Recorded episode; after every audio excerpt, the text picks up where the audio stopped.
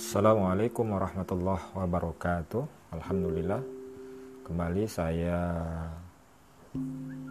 memberikan tausiah dalam podcast saya pelajaran dari langit. Mudah-mudahan ini memberikan semangat kepada kita untuk berbagi dalam beberapa kesempatan.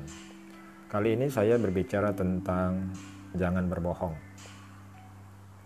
Dalam sebuah hadis yang diriwayatkan oleh Luqman Hakim, menceritakan pada satu hari ada seorang yang telah datang berjumpa dengan Rasulullah Shallallahu Alaihi Wasallam karena hendak memeluk agama Islam. Sesudah mengucap dua kalimat syahadat, laki-laki itu lalu berkata, "Ya Rasulullah, sebenarnya hamba ini selalu saja berbuat dosa dan payah hendak meninggalkannya." Maka Rasulullah Shallallahu Alaihi Wasallam menjawab, Maukah engkau berjanji bahwa engkau sanggup meninggalkan berbohong? Ya, saya berjanji.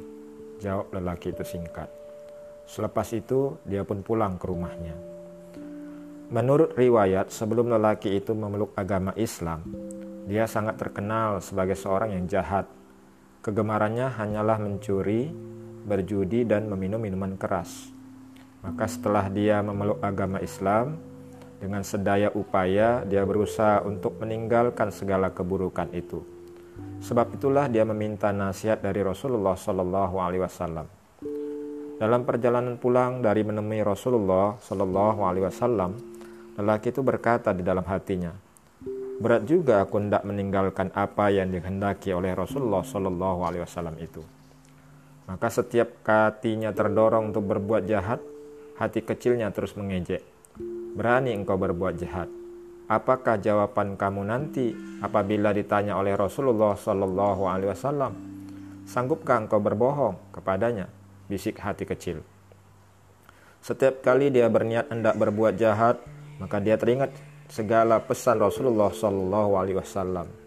Dan setiap kali pula lah hatinya berkata, kalau aku berbohong kepada Rasulullah Shallallahu Alaihi Wasallam, berarti aku telah mengkhianati janjiku padanya. Sebaliknya, jika aku bercakap benar, berarti aku akan menerima hukuman sebagai orang Islam.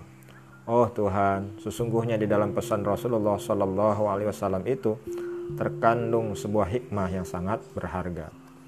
Setelah dia berjuang dengan hawa nafsunya itu, akhirnya lelaki itu berjaya di dalam perjuangannya menentang kehendak nalurinya. Menurut hadis itu lagi, sejak dari hari itu mulailah, mulailah ia memulai babak baru dalam hidupnya. Dia telah berhijrah dari kejahatan kepada kemuliaan, hidup seperti yang digariskan oleh Rasulullah Shallallahu Alaihi Wasallam, hingga ke akhirnya dia telah berubah menjadi mukmin yang soleh dan mulia. Ya kadang-kadang pesan Rasulullah sesuai dengan siapa yang bertanya. Namun pesan ini tidak hanya untuk yang bertanya, tapi untuk seluruh umatnya. Berbohong memang salah satu pekerjaan yang mudah, bahkan sebagian orang mengatakan mengasyikkan. Tapi ketika kita sudah berbohong, maka selanjutnya pasti akan berbohong untuk melengkapi kebohongan kita sebelumnya. Maka orang yang berbohong awalnya berbohong kecil-kecilan, seperti ketika orang hendak bertamu ke rumahnya, si punya rumah menyuruh anaknya untuk memberitahukan kepada si tamu bahwa orang tuanya tidak berada di rumah. Tapi lama-kelamaan, bohong kecil-kecilan itu akan menguat menjadi sebuah kebiasaan, dan akhirnya sering kita melakukan tindakan ini dengan harapan untuk menyelamatkan diri. Tapi apakah kita bisa selamat dari sebuah kebohongan? Tidak. Selagi kita berbohong, maka sesungguhnya kita telah bermain dengan sebuah pilihan yang tidak benar. Kita pasti akan dikejar-kejar dengan kebohongan yang kita lakukan Akibatnya, hidup kita tidak nyaman lagi. Inilah yang harus disadari oleh setiap kita, karena tanpa sadar, ketika orang sudah mulai berbohong, ia sudah menapaki sebuah kehidupan yang berbeda dari sesungguhnya. Maka di sinilah pesan yang harus kita ambil dari kisah yang ada itu. Jangan sekali-kali berbohong, walaupun kita sadar apa yang kita ucapkan dengan benar itu terkadang akan membuat orang tidak lagi simpati kepada kita. Tapi ini adalah awal yang baik agar kita tidak terjerat dengan kebohongan-kebohongan selanjutnya. Wallahu a'lam bissawab.